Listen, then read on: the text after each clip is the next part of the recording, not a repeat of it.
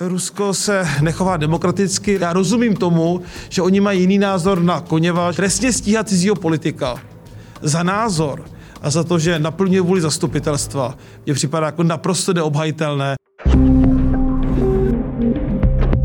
Jiří Pospíšil, europoslanec za TOP nula devět, zastupitel hlavního města Prahy za TOP nula devět a předseda správní rady Muzea Kampa. Vítám vás u nás ve studiu. Dobrý den, děkuji za pozvání. Moje první otázka je k tomu nejaktuálnějšímu tématu. Váš stranický kolega Ondřej Kolář je momentálně hlídán policisty na neznámém místě kvůli, kvůli údajné hrozbě, která mu hrozí ze strany Ruska nebo ze strany nějakých ruských elementů. Mm-hmm. Co na to říkáte? Považujete tu situaci za tolik závažnou, aby, aby zmizel někde? Já samozřejmě nemám informace z tajných služeb, takže nemohu tady hodnotit, nakolik to riziko je či není vážné, ale to, že je hlídán a to, že je na určitém místě, tak je důkazem toho, říkám to z doby, kdy jsem byl ministr spravedlnosti, jak znám analogické případy, že se určitě nejedná pouze o nějaký planý poplach, ale že to asi bude vážné riziko a panu starostovi Prahy šest, panu Kolářovi, celou dobu vyjadřuji svou podporu, protože mi to připadá opravdu za naprosto nepřijatelné a nestoudné, když zastupitelstvo Prahy šest demokraticky rozhodlo o odstranění sochy jedné z osobností dějin dvacátého století, která je spojena s určitými kontroverzemi. Byly proto tedy jasné důvody, že zde začal takovýto kolotoč, který vede až k tomu, že se starosta musí bát o svůj život. To je pouze důkazem toho, že Rusko se nechová demokraticky, respektive putinovský režim, že se tam vyvolávají kolem toho obrovské emoce a vrcholem všeho asi je, když putinovský režim rozhodl o trestním stíhání pana starosty. Za to, jestli dovolil odstranit sochu člověku, který je spojen s určitými kontroverzemi dějin dvacátého století.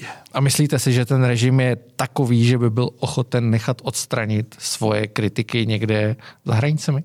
Podívejte, já nemám další informace. Nevím, jestli ta, to nebezpečí, které zde je spojeno přímo, nepřímo s putinovským režimem, nebo jestli je to nějaká v vozovkách soukromá aktivita nějakých extrémních sil e, pro ruských, předpokládám, že asi z Ruska, z ruského území, takže to nemůžu hodnotit. Ale to, že se ruský režim nechová standardně, že reaguje v této věci hystericky, že reaguje nepřiměřeně, že zasahuje do suverénních věcí České republiky, že chce stíhat českého demokratického politika za to, že naplňuje vůli zvoleného zastupitelstva, zastupitelstvo rozhodlo o odstranění sochy, opět říkám, tak to přece je důkazem toho, že putinovský režim není demokratický. Já rozumím tomu, že oni mají jiný názor na Koněva, že nevnímají jeho kontroverzi a jeho účast v potlačování demokratických tendencí v Maďarsku v padesátých letech. To je jejich pozice. Rusko může vyjádřit politování, ale ty další kroky, které nastaly, včetně trestního stíhání, to je důkaz toho, že putinovský režim bohužel tedy demokratický není a že nectí svobodu, že se partner Ruska, Česká republika a politici zde nějak rozhodnou a že mají na určité věci jiný názor, než má přímo putinovský režim. Trestně stíhat cizího politika za názor a za to, že naplňuje vůli zastupitelstva, mně připadá jako naprosto neobhajitelné a to si Rusko zkrátka nemůže dovolit. Vy jste byl ministrem spravedlnosti, má, máte s tím nějaké zkušenosti. Náš kolega Daniel Koštoval, kterýho si možná ještě pamatujete no. z vlády, napsal článek, že by Česko mělo vypovědět smlouvu s Ruskem a mělo by odvolat velvyslance ruského, případně povolat českého velvyslance v Moskvě zpět do Prahy. Jak byste se zachoval v takové chvíli? Kdybych byl ve vládě, tak bych určitě na, v té debatě, která by asi probíhala na vládě, zastával stejný názor. To znamená vypovědět ruského velvyslance. Pokud opravdu je pravdou, že starosta Prahy šest Kolář je trestně stíhán v Rusku ruskou státní mocí za to, že odstranil sochu generála Koněva, tak je to opravdu zcela nepřijatelné. To není o tom, že někteří ruští extremističtí politici zastávají nějaký názor. To není ani to, že někdo demonstruje před ambasádou a vyjadřuje nějaké své názory v Rusku proti odstranění sochy. Ale to je opravdu naprosto nepřijatelné. Takže pokud je tu ten moment, kdy ruská státní moc trestně stíhá českého politika za tuto věc, tak si myslím, že je to důvod pro odvolání českého velvyslance, případně pro vypovězení ruského velvyslance z České republiky. Tohle opravdu není sranda. Když se podíváte na, na vládu, se kterou i, i z pozice pražského magistrátu nebo pražského zastupitelstva musíte občas komunikovat nebo potýkat se a podíváte se na tu, ten druhý pól, na hrad, Pražský hrad, tak je tam zjevná jistá dichotomie nebo hmm. jistý nesoulad. Hrad má spíš tendenci tu hrozbu bagatelizovat, hmm. když, když to vezmu podle těch vyjádření třeba mluvčího Jiřího Ovčáčka. Uh, jak vy vnímáte pozici Hradu? Tak výroky pana prezidenta na adresu pana starosty Koláře jsou naprosto nepřijatelné. Tvrdit, že to je neúspěšný politik a jiné formy devalvace a že tím řeší určité své politické neúspěchy. Teď prosím parafrázuji ty výroky, neznám je přímo, může, mohu je tady najít, mám je tady vytištěné. Jinými slovy, bagatelizace celé kauzy, znevažování starosty Koláře, to je pro mě naprosto nepřijatelné. Pro mě je ostatně celá zahraniční politika prezidenta Zemana je nepřijatelná. Jsem dlouhodobým kritikem jeho podpory a zbližování se s nedemokratickými režimy v Rusku a v Číně. E, to je jaksi pozice pana Zemana. Pro mě v některých chvílích se chová spíše jako agent e, pro Ruska a pro Čínu, nikoliv jako český prezident. Já bych považoval právě od českého prezidenta, že se zastane českého starosty a řekne, že je naprosto nepřijatelné, aby český starosta byl stíhán v Rusku za takovou politickou kauzu. A ne, že tady budu urážet Koláře. Ale víte, to je celá, vy jste pořádal dichotomie, ten politický spor zde vidíte. Na jedné straně jsou praští liberální politici, kteří kritizují čínský režim, vys naše pozice magistrátu, chtějí spolupracovat s Tajvanem, vys pozice magistrátu, přejmenovali jsme náměstí před ruskou ambasádou na náměstí Borise Němcova, což byl prodemokratický, opoziční ruský politik zavražděný v Rusku a tak dále. To znamená, my hájíme pozici lidských práv, ať už je to starosta TOP nula devět Kolář, anebo řekněme magistrátní politici. Hájíme univerzální hodnoty, zatímco vláda, zvláště řekněme, lidé kolem pana prezidenta a pan prezident mají k tomu jiný přístup. Pro ně jsou osobní vazby, přátelské vazby, ta polodiktátorské a komunistické režimy důležité. Víc Čína, víc Rusko. A to je jejich politika. To je pro nás špatně. To znamená, tady se ukazuje, že v Praze to není jen o komunálu a komunální politice, ale že se zde E, promítají i témata, která mají univerzální charakter. Ochrana lidských práv, demokracie, témata, která se mají více týkat centrální státní politiky, ale když máte prezidenta, který je proruský a pročínský, pak holt i my komunální politici v Praze musíme zvedat na obranu lidských práv náš hlas. Takže nesouhlasíte s tou myšlenkou, že uh, by komunální politici neměli dělat zahraniční politiku? Primárně, ano, podívejte, primárně určitě mají komunální politici se starat o město, o komunální témata. Na druhou stranu, lidská práva a demokracie jsou univerzální témata, která se týkají veřejného života jako takového. Ať veřejného života v Praze, nebo v celé České republice, nebo v Evropské unii. To znamená, já to vnímám jako univerzální téma a je podle mého názoru správné, když je hlavní město Praha zaujímá určitou principiální hodnotovou politiku. Protože i my jako hlavní město republiky, stejně ale jako jiná města, máme zahraniční partnerství, zahraniční družby a tím vyjadřujeme určitou hodnotovou orientaci, s kým chceme spolupracovat a tak dále. A jsem rád, že byť mám na mnoha věcech jiný názor, třeba s Piráty v naší koalici, protože oni reprezentují více levicovou politiku, my jsme pravicová strana, tak jsem rád, že s Piráty máme stejný názor na to, jak má Praha působit vůči svým partnerům v zahraničí, potažmo jaké hodnoty má ve svých zahraničních vztazích hájit a jak má vystupovat. Opět opakuji, otázka Číny, hysterie kolem naší spolupráce s Taipei, která byla v komunistickém režimu v Číně vyvolána, tam naše pozice, myslím, byla jasná. Přejmenování náměstí Borise Němcova, ale i podpora panu starostovi Prahy šest Kolářovi, který je tady v zásadě obětí her e, pro ruských aktivistů a pravděpodobně nějakých ruských sil, o kterých my nevíme, to ví asi české tajné služby. To jsou věci, kde my musíme zvednout hlas a zastat se Koláře a zastat se určitých hodnot. To je jednoznačné. Vy jste zmínil partnerství s Taipei a konec konců výpověď partnerství s Pekingem. Je celá řada městských částí i magistrátů, kde existují partnerství s těmi ruskými městy. Myslíte si, že ta situace došla do toho bodu podobně jako s Čínou, kdy budete chtít tohle vypovídat? já bych ta partnerství asi nevypovídal, k tomu úplně není důvod, pokud ta, ta spolupráce probíhá. My, jste, my jsme ostatně se nebránili tomu, aby s městy pevninské komunistické Číny Praha spolupracovala. My jsme pouze nechtěli lokajskou smlouvu a to je rozdíl.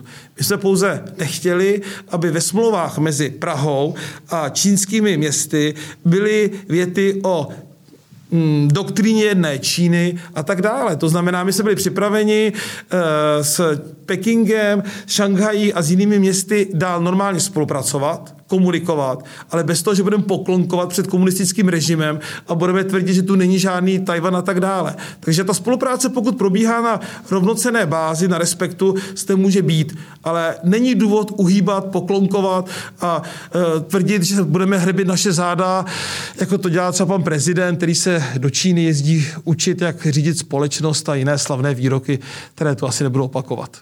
Je zřejmé, že ta že ten nesoulad mezi pražskou koalicí, což je do značné míry ideologický nesoulad a nejenom Hradem, ale i vládou, která je postavená na úplně jiných základech, je poměrně výrazný. My jsme v situaci krize, nacházíme se v krizi, kterou způsobil koronavirus. Mm-hmm. Vy jste si v minulosti nebo v uplynulých týdnech stěžovali, že ta pomoc toho státu směrem k těm pražským podnikatelům je poměrně nevýrazná nebo žádná. Mm-hmm. Jak byste to zhodnotil? Vlastně nezapomínalo se trošku na Prahu a, a tváříme se, že turistika není důležitá. Mm-hmm, no. Tváříme se, že Může.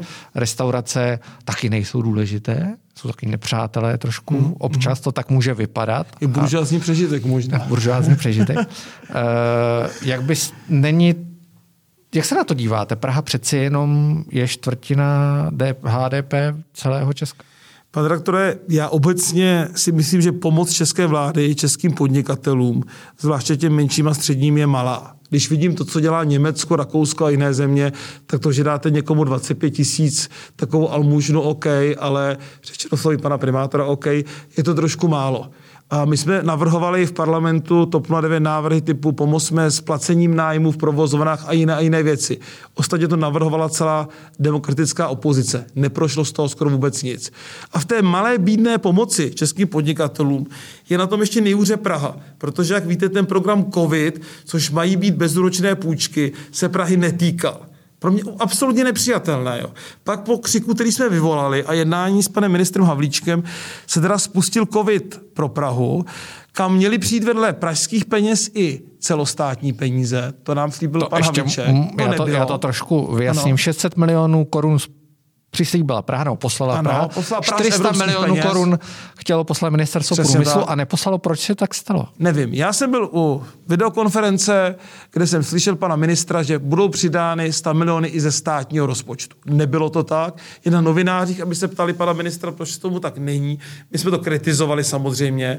A tedy se do bezúročných půjček poskytlo pouze šest set milionů z pražských evropských peněz, což když vám ekonomové řeknou, že Praha potřebuje aspoň pět miliard, jo, podle Bajoko propočtu, tak je to opravdu velmi malá částka, byť zní velkolepě.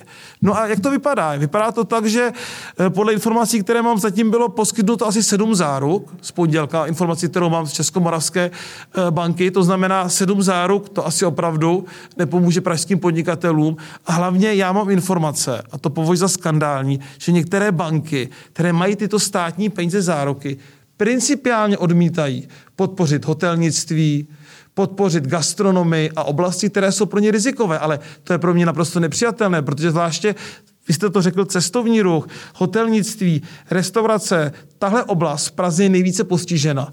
Ale hlavně ona bude postižena celé léto. Ta celá sezona bude zničena. Turisté sem pravděpodobně minimálně v takovém počtu nepřijedou. A my pokud nepomůžeme tady tomu, jak říkají odborníci, terciálnímu sektoru, tak to tady v Praze v obrovské míře zkrachuje. Což třeba někdo si řekne, jo, tak kapitalisti, podnikatelé, přijme jim to, ale já všem říkám, přátelé, přijde mnoho lidí o práci. To přece není jenom o tom, že někdo přijde o svůj podnik, ale zaměstnanci přijdou o práci, bude to mít velké sociální dopady. A to je opravdu e, velký problém. Takže COVID zatím nepomohl a zatím tedy reálná pomoc státu vůči pražským podnikatelům, je to dvacet pět procent hrubého domácího produktu republiky, jako je téměř nulová. Takže my se snažíme připravit na komunálu drobné věci, ale nikde v Evropě nemůže ekonomické ztráty země a hlavního města sanovat místní zastupitelstvo, místní samospráva. To může pomoct typu, že zruší poplatky za zahrádky, že odpustí nájmy tam, kde sídlí ti podnikatele v městských barácích. Takové jakoby symbolické věci může magistrát udělat, ale ta hlavní role má být na vládě. A tady já říkám, vláda bohužel absolutně selhává. Jestli to je proto, že vládní strany v Praze nejsou silné, já nevím, já tak nechci spekulovat, ale je, opět opakuji, srovnáte-li pomoc v Německu, v Berlíně a v Česku, v Praze, dneska pomoci malým podnikatelům, je to nesrovnatelné. A pokud nic neuděláme, a to už říká hospodářská komora, pak čeští podnikatelé budou krachovat a bude se to posilovat cizí zahraniční kapitál. To znamená, bude to mít pro nás opravdu velké problémy. My proto máme i vlastní návrhy typu pražskou poukázku. Já ještě, ještě vás ale... zastavím. Ano, tak. Uh, nebyl... Přece jenom nebyla příležitost, aby ten magistrát samotný převzal tu iniciativu víc, mm-hmm. protože často, já jsem i četl některé ty zápisy z těch jednání toho krizového štábu pražského, mm-hmm. vlastně vyzýval k tomu, aby vláda konala. A celou dobu jsem si říkal, jestli nebyl čas konat sám o sobě už od začátku. Mm-hmm. Ve smyslu, eh, nedostaneme peníze na podporu, máme Evropský sociální fond, který jako mm-hmm. jediný Praha vlastně může, může rozdělat. Pojedeme do Bruselu, jste europoslanec, a vyjednáme si, že ty peníze můžeme rozdat už teď všechny. Tak my jsme ty peníze poskytli na uh, ty garance, jo. Kdyby jsme ani to neudělali, tak jsme úplně v pasti, protože ten stát do toho covidového programu dal nula. To nula pro pražské podnikatele, to je třeba říci. Víte, já jsem, a to není výmluva, řadový pražský zastupitel, asi je spíš na panu primátorovi, co se ještě mohlo udělat více. My vymýšlíme naše programy, navrhujeme věci v oblasti podpory, aspoň částečné podpory malých středních podnikatelů, takže tady vám umím prezentovat pozice TOP nula devět, s čím přicházíme, ale asi agendu pana primátora úplně neumím za něj převzít. Jo. Je to i o tom, že ta podpora podnikání je tématem, které je spíše spojeno s námi, s TOP nula devět, a pro naše kolegy jsou více důležitá jiná témata. A tím je prosím neschazuji, jaká je podpora bezdomovců v této chvíli, podpora některým sociálně slabším, jsou to určitě také důležitá témata. Jo. Ale my se nemůžeme zaměřit pouze na to, protože když nám tady zkrachují podnikatele, bude to velký problém. Ale opět opakuji, my jsme třeba uvažovali, já jsem na to pracoval s panem náměstkem Vyhnánkem, že bychom spustili nějaký vlastní program, že by Praha mohla ručit majetkem, to, co říkáte vy, že by se poskytovaly úvěry, výhodné půjčky podnikatelům a že by to byl pražský projekt. Vysloveně pražský projekt, garantovaný velkým majetkem, který Praha má. Jenže bohužel pak jsme zjistili, že zde je zákon o hlavním městě Praze.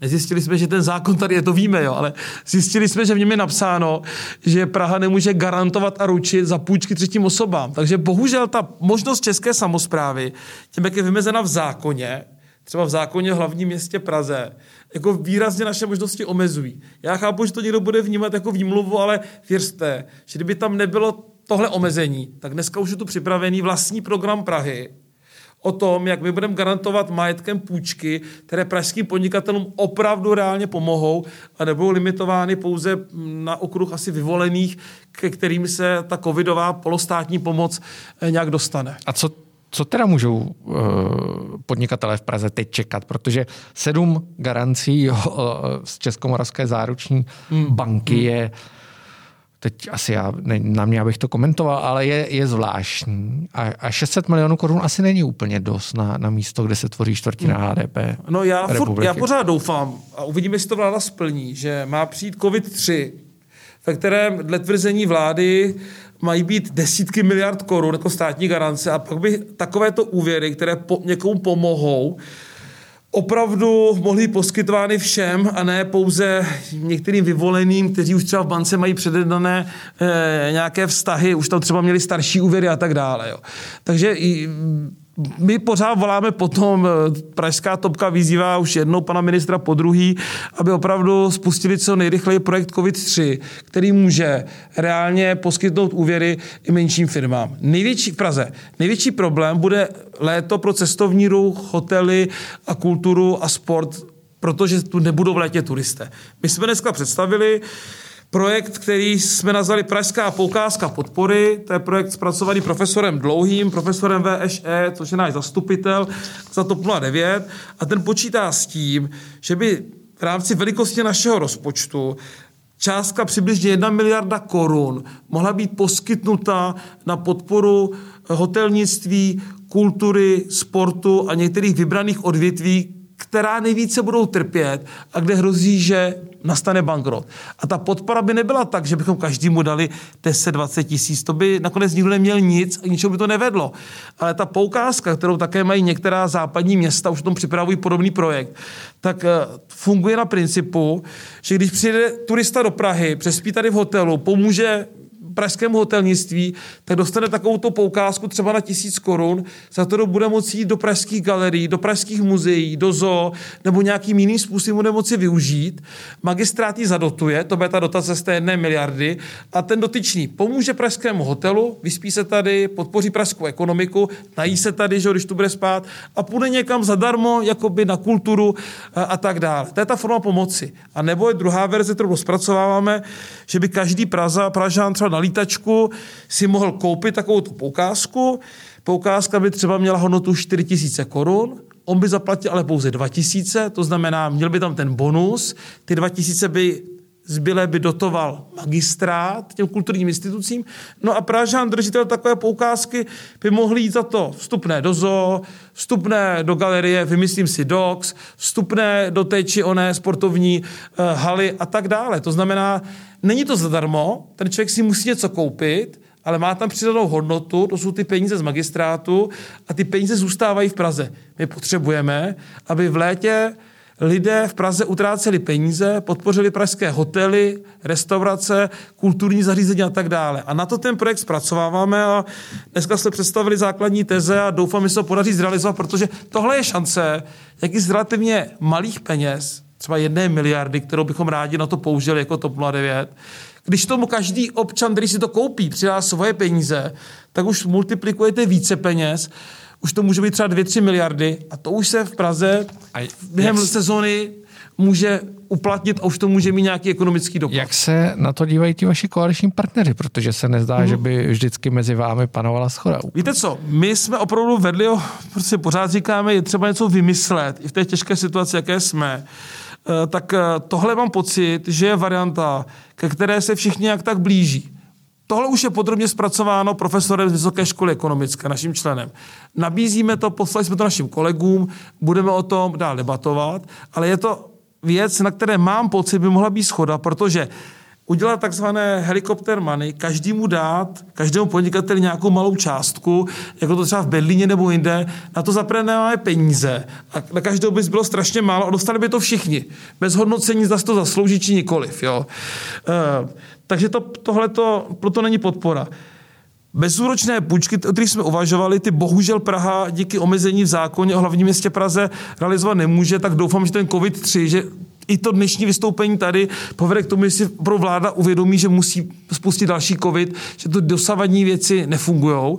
No a tady třetí varianta, kdy teda použijeme pražské peníze, ale nerozdáváme je takhle slepě na ulici, ale přidáváme je občanovi k nějakým jeho penězům, koupím si poukázku, která stojí čtyři tisíce za dva tisíce, dva tisíce mi dává magistrát, dva tisíce k tomu přidávám já a tady s tou poukázkou využívám pražskou kulturu, sport, zoologickou zahradu a tak dále, to, to, se, to je vypsaný, tak to už má smysl, protože mimo jiné ten návštěvník říká, jestli chce podpořit tady to divadlo, nebo chce jít do doxu, nebo chce někam jinam. A to mi ukazuje, jaké ty instituce si zaslouží podporu, protože lidé chtějí a chtějí tam chodit a které třeba jak si zaspí, nenabídnou kvalitní program a takovou veřejnou podporu si nezaslouží. Takže taková obdoba grantového programu. Do určité míry, ale tím, kdo o tom rozhoduje, nejsou lobbysté někde v nějaké komisi, s kým si domluví, tam dali grant, ale o tom rozhodují ti občané, protože oni si to koupí a řeknou, hele mámo, vidíme, že tady má skvělý program, nějaká galerie, nebo, nějaké, nebo pojďme na, na skvělé sportoviště, mám tu nabídku čtyřech sportovních hal, tahle nabízí nejlepší program, tak tam půjdu, uplatním poukázku a ona dostane právě ta hala, ten subjekt, ty peníze, které budou částečně od toho člověka, ale částečně budou i z té dotace od toho magistrátu. To je, myslím, forma, která je nejméně nespravedlivá, použil bych takové, ne, to, ne, takové není, slovo. Není trochu zvláštní, že koalice, aspoň na mě tak často no. působí, která v podstatě usiluje o to, aby těch turistů tady bylo míň, tak teď se splnil její sen? Teď tady nejsou žádný. Pane doktore, to říkají někteří člověk, ano, někteří člověk koalice říkají, je to báječný, jsme tady jako v roce devadesát a tak dále. Nebude jmenovat, bylo by to nekorektní. My si tohle nemyslíme. My fakt se bojíme toho, že tady zkrachuje celá řada středních a menších firem, že tu bude velká nezaměstnanost a o to nám hlavně jde.